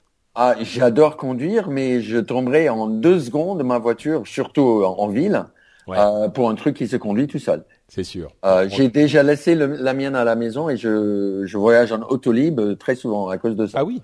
Ouais. Ouais. Bon, c'est c'est en tout cas c'est intéressant de voir que Google continue à y travailler Mm. Euh, ils ont aussi euh, un projet un petit peu fou de d'investir 1 à 3 milliards pour mettre des satellites euh, partout autour de la Terre pour encore une fois répandre l'accès à Internet. C'était plutôt pas mal. Et ils sont en train de d'explorer le fait de d'avoir Kit. Vous vous souvenez de Kit? Mm. Night Rider, le, le K2000 euh, en France. Euh, bon, c'est c'est pas tellement la voiture qui se conduit toute seule. Là, c'est juste pour avoir une fonctionnalité euh, euh sans les mains et sans les yeux avec leur téléphone dans la voiture. Mm. Donc bon, c'est OK Google dans la voiture, quoi. C'est mm. pas encore la voiture avec le truc rouge qui qui se qui s'allume devant comme comme avec Hasselhoff. Mm. un capteur hyper intéressant ça s'appelle Skio, S-C-I-O. Euh, c'est un objet révolutionnaire qui analyse, alors attention, tenez-vous bien, là on est vraiment dans la science-fiction, qui analyse la structure moléculaire des objets, des, aliments. Euh, il peut analyser euh, une pomme, du fromage, ce genre de choses. C'est-à-dire que c'est un petit capteur qui fait quoi la moitié de la taille d'un téléphone. Vous le collez le, le, capteur contre l'aliment et il va vous dire ce que c'est. Euh, alors bon, c'est, c'est, on sait pas très bien à quoi ça sert tout de suite, mais euh, ça pourrait être intéressant. Mais aussi, ça sert, ça analyse carrément les médicaments. C'est-à-dire que ça vous dit, euh, ça c'est une pomme, ça c'est du fromage, ça c'est tel médicament. Enfin, c'est, c'est le genre de truc qui est super intéressant je suis pas sûr tout de suite à quoi ça sert comme ça là, mais je voulais en parler parce que c'est c'est de la science-fiction quoi. C'est marrant. J'adore l'idée, mais c'est la, même conclusion. Je ne sais pas vraiment à quoi ça, ça peut servir. Bah oui. Ouais. J'adore l'idée, oui. Ouais, c'est c'est voilà, c'est le truc, euh, c'est l'analyseur euh, de Star Trek, quoi. Tu sais. Ah, oui, oui. Laissez-moi écrire des applications qui vont avec. Oui, oui, oui, mais euh, je vois pas ce que non. Ce que ça va faire tout de ouais, suite. Là. Non. Euh, Facebook fait un, un retournement qui est euh, peut-être même encore plus grand que celui d'Apple dont on parlait tout à l'heure. Euh, bon, j'exagère, mais c'est quand même important. C'est-à-dire qu'ils ont abandonné l'idée que vous, vous postiez automatiquement sur votre flux d'informations Facebook toutes les choses que vous faites. Je sais pas si vous vous souvenez, il y a deux ans environ, euh, Mark Zuckerberg avait annoncé euh, triomphant que euh, maintenant on allait pouvoir partager tout ce qu'on fait, mais alors vraiment tout. C'est-à-dire que vous donniez à une application, par exemple de lecture de news, le login Facebook, enfin le, la, la, la, connexion à Facebook et il allait poster tout ce que vous faites et ensuite Facebook allait choisir ce qu'il allait afficher à vos amis ou sur votre mur euh, en fonction de tout ce stream euh, de vie que vous alliez lui faire. Et moi, j'avais trouvé ça à l'époque. Bon, j'ai eu des moments plus glorieux. J'avais trouvé ça extrêmement intelligent de la part de Zuckerberg. Je me suis dit, c'est un moyen d'intégrer dans Facebook tout le reste de notre vie. Ben, en fait, il s'est trouvé que euh, étonnamment, euh, le, le, monde ne voulait pas vraiment partager tout le reste de notre vie sur Facebook. Donc euh, bon, ça n'a pas vraiment marché, c'était plutôt gênant qu'autre chose. Donc Facebook est encore une fois, comme on le disait la dernière, il y a deux, deux ou trois épisodes, euh, en train de revenir un petit peu vers plus de confidentialité, plus de choix dans ce qu'on partage. Et d'ailleurs, les paramètres de confidentialité pour les nouveaux membres sont revenus à non pas public, mais uniquement les, les amis pour tout ce qu'on partage. Donc euh, voilà, là encore, Facebook fait marche arrière. Euh, le futur, encore une fois, avec une démo de Microsoft qui a euh, présenté une chose dont je, parlais, on disait on y est presque, avec tous les, toutes les briques sont là et on va y arriver très bientôt. Microsoft avait une démo de la, de la traduction instantanée Skype. quelque chose de vraiment intéressant, c'est-à-dire qu'il y a une personne qui parle une langue d'un d'un côté de Skype, une autre personne qui parle une autre langue, et quand une personne a fini de parler, ça va dire euh, dans l'autre langue euh, ce que la première personne a dit à la deuxième. En gros, si je parle anglais et que Derek parle français, moi je dis Hello Derek, how are you? Euh, Et Skype te dit Bonjour Derek, comment vas-tu? Et toi tu me réponds Ça va très bien Patrick. Et moi j'entends I'm very good Patrick. Et voilà, et c'est magique. C'est le euh, Babelfish de euh, du, du, du guide euh, du routard galactique euh, qui, qui qui est dans Skype quoi. Bon, c'est pas encore disponible, c'était un proto, mais euh, intéressant. C'est et, et en plus il y a un truc qui était euh, carrément euh, mind blown. Euh, c'était euh, Satya Nadella qui disait encore une fois pendant cette conférence euh, Recode, qui disait quand le système apprend euh, une langue, deux langues, bon bah il, les, parle bien. Par exemple, il apprend allemand, euh, anglais, français. Ok, tout va bien. Quand il apprend l'espagnol, non seulement il commence à bien parler l'espagnol, mais en plus les autres langues sont améliorées aussi, et on ne sait pas pourquoi. On ne sait pas comment ça marche. Moi, j'étais un petit peu où là, euh, Skynet, euh, ça y est, il commence à euh, arriver à la conscience de, de l'ordinateur et tout. Mais enfin, c'est marrant, quoi. Ils savent pas vraiment pourquoi le système s'améliore. Bon, peut-être qu'en fait, ils savent et qu'il a fait un effet de manche, mais. Ben, c'est comme c'est comme avec l'homme. Hein. Dès qu'on commence à parler une troisième langue, on améliore dans les deux, dans nos deux premières langues. Tout à fait, mais sauf que sauf que pour pour euh, le programme, euh, moi je m'attendrais à ce que les gens qui programment le truc comprennent ce qui se passe dans le dans, dans sa tête pour que ça s'améliore. Bon. Oui, à mon avis, ils comprennent et ils annoncent pas. hein. Ouais, peut-être. Ou alors Ouais. c'est un petit peu différent, c'est un petit peu compliqué à expliquer ou c'est pas tout à fait. Bon. Hum, hum. Euh, Google a mis en place euh, ce formulaire qui permet de faire retirer des liens euh, de, du moteur de recherche. On en avait parlé longuement, enfin j'en avais parlé à l'épisode précédent. Donc c'est le, droit à l'oubli, ce fameux droit à l'oubli de Google qui était si controversé. C'est toujours très controversé, ça me plaît toujours pas. Ils ont eu 12 000 euh, demandes en 24 heures. Bon, et écoutez l'épisode précédent pour savoir pourquoi c'est un problème. C'est vraiment, vraiment un problème. Je suis d'accord avec tout ce que tu as dit la, la dernière épisode. Hein. Ah bah super. Ouais, ouais, ouais. Et en plus, bon, ce qu'on a vu, c'est que là, ils ont assemblé les, les 12 000 signatures, les 12 000 demandes, mais ils ont dit on le fait cas par cas et on prendra le temps qu'il faut. Hmm. Donc, euh, on n'a aucune idée. euh, ben, ça peut être tout simplement un, un truc pour faire attendre jusqu'à ce que euh, on, on fait une bonne décision pour une fois. Quoi. C'est Oui. vrai, oui. Une décision de justice différente, c'est possible. Ouais, ouais. Et, et en plus, il doit le faire à la main. Enfin, c'est un... bref. Écoutez l'épisode précédent. Euh, Windows 8.1 va avoir un, un, un, un, gestionnaire de fichiers. Euh, Les, les personnes qui utilisent Windows 8. Phone 8.1 seront euh, intéressées. Euh, tout le monde s'y met, hein, visiblement, des gestionnaires de fichiers. Euh, Arnaud Montebourg veut un système d'exploitation made in France.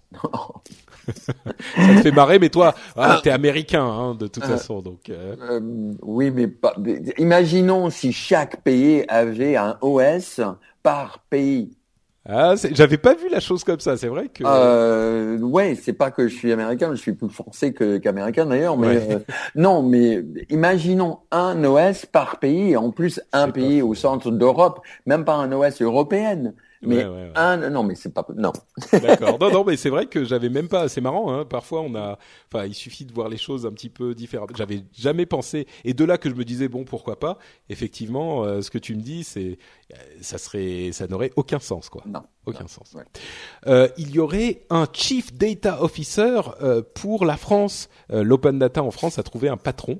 Euh, pourquoi pas? Un chief data officer, c'est bien pour euh, promouvoir la- la- les données ouvertes, les, les- le partage de ce genre de choses. C'est c'est très bien, je trouve.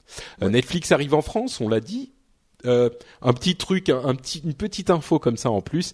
Euh, le l'auteur de Game of Thrones, la série à succès, et là, surtout la série euh, de livres à succès, euh, George R. R. Martin, écrit son livre sous DOS, sous WordStar 4, ce qui, encore une fois, euh, rappellera des choses intéressantes aux dinosaures que nous sommes, Mm. euh, Derek et moi. Mhm. WordStar, c'est enfin pour ceux qui savent pas, pour les petits jeunes, euh, c'est à l'époque où on avait euh, on n'avait pas de souris et l'écran c'était un tout petit truc euh, noir et, et vert euh, qui avec le truc qui clignotait. Et ben euh, George R. R. Martin écrit Game of Thrones sous WordStar.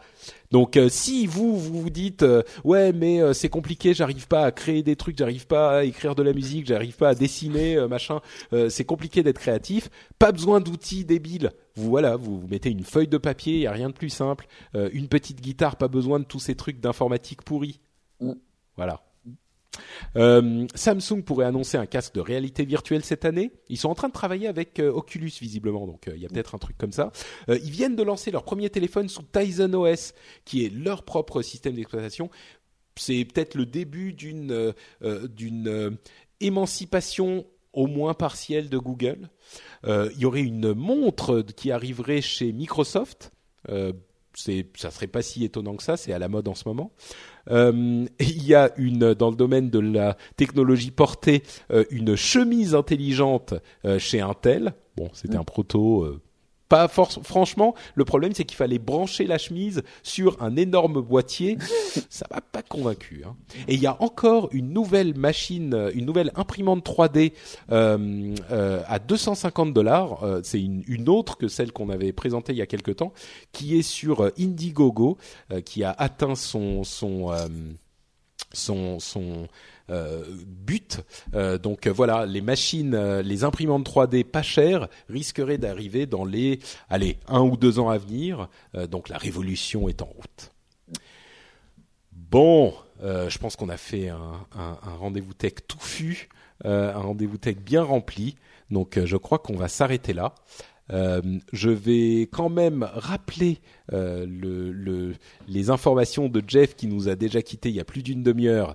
Euh, il est at Jeff sur Twitter et c'est un VC, un venture capitaliste de la Silicon Valley qui nous donne son éclairage euh, sur l'actu tech euh, tous les mois, une fois tous les deux épisodes, il nous, rejoint. Donc si vous voulez euh, le suivre, ça pourrait être quelque chose d'intéressant pour vous aussi, pour vous aussi. Derek, est-ce que toi tu as des choses intéressantes à partager avec les auditeurs? Je crois que tu es consultant, peut-être que. Euh, oui, oui, oui, bah, je suis consultant en, en, en technologie. Vas-y, va, va, euh, fais, ta pub. Hein, mais je... vais, non, non, non, non je vais pas faire un pub, mais bon, on peut me, on peut me trouver sur Twitter euh, DCE France euh, parce que je m'appelle Derek Charles Herm, c'est le DCE, donc DCE France et, euh, et voilà. D'accord, super. Mm. Eh bien, très bien. Je te remercie, Derek.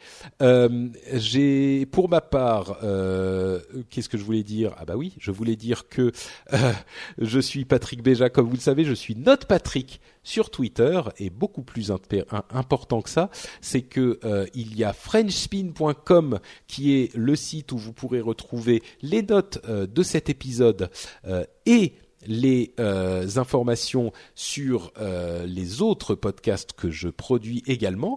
Euh, il y a des podcasts intéressants, notamment par exemple Upload, où on parle beaucoup de mobilité et de conseils d'app pour les appareils mobiles.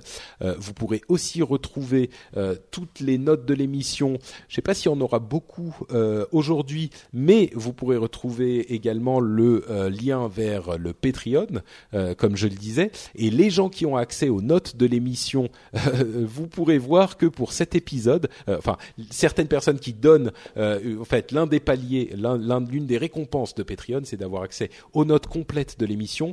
là, on a combien? Plus de 100 lignes sur les notes de l'émission, avec une quantité de détails sur la WWDC assez importante. Donc euh, vous pourrez aller voir ça. Peut-être que ça vous intéressera également.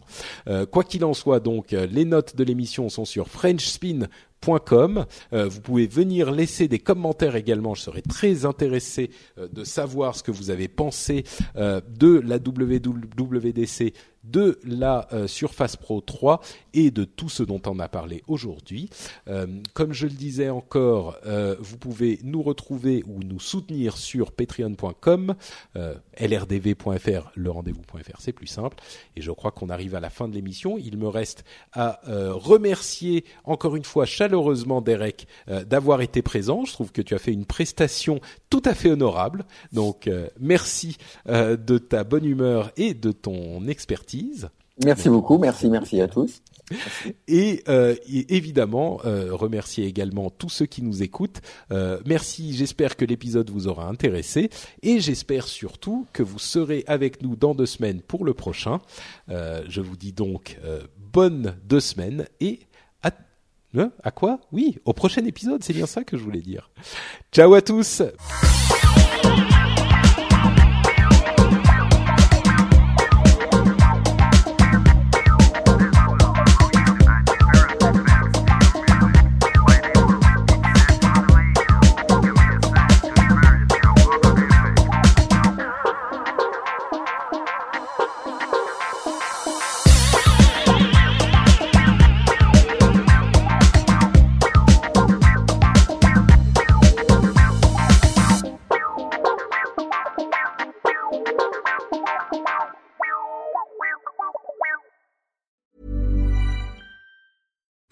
deserves the best, and there's no better place to shop for Mother's Day than Whole Foods Market. They're your destination for unbeatable savings, from premium gifts to show-stopping flowers and irresistible desserts. Start by saving 33% with Prime on all body care and candles. Then get a 15-stem bunch of tulips for just $9.99 each with Prime. Round out Mom's menu with festive rosé, irresistible berry chantilly cake, and more special treats. Come celebrate Mother's Day at Whole Foods Market. This Mother's Day, treat mom to healthy, glowing skin with Osea's limited edition skincare sets. Osea has been making clean, seaweed infused products for nearly 30 years. Their advanced eye care duo brightens and firms skin around your eyes, while the Golden Glow Body Trio nourishes and smooths skin all over.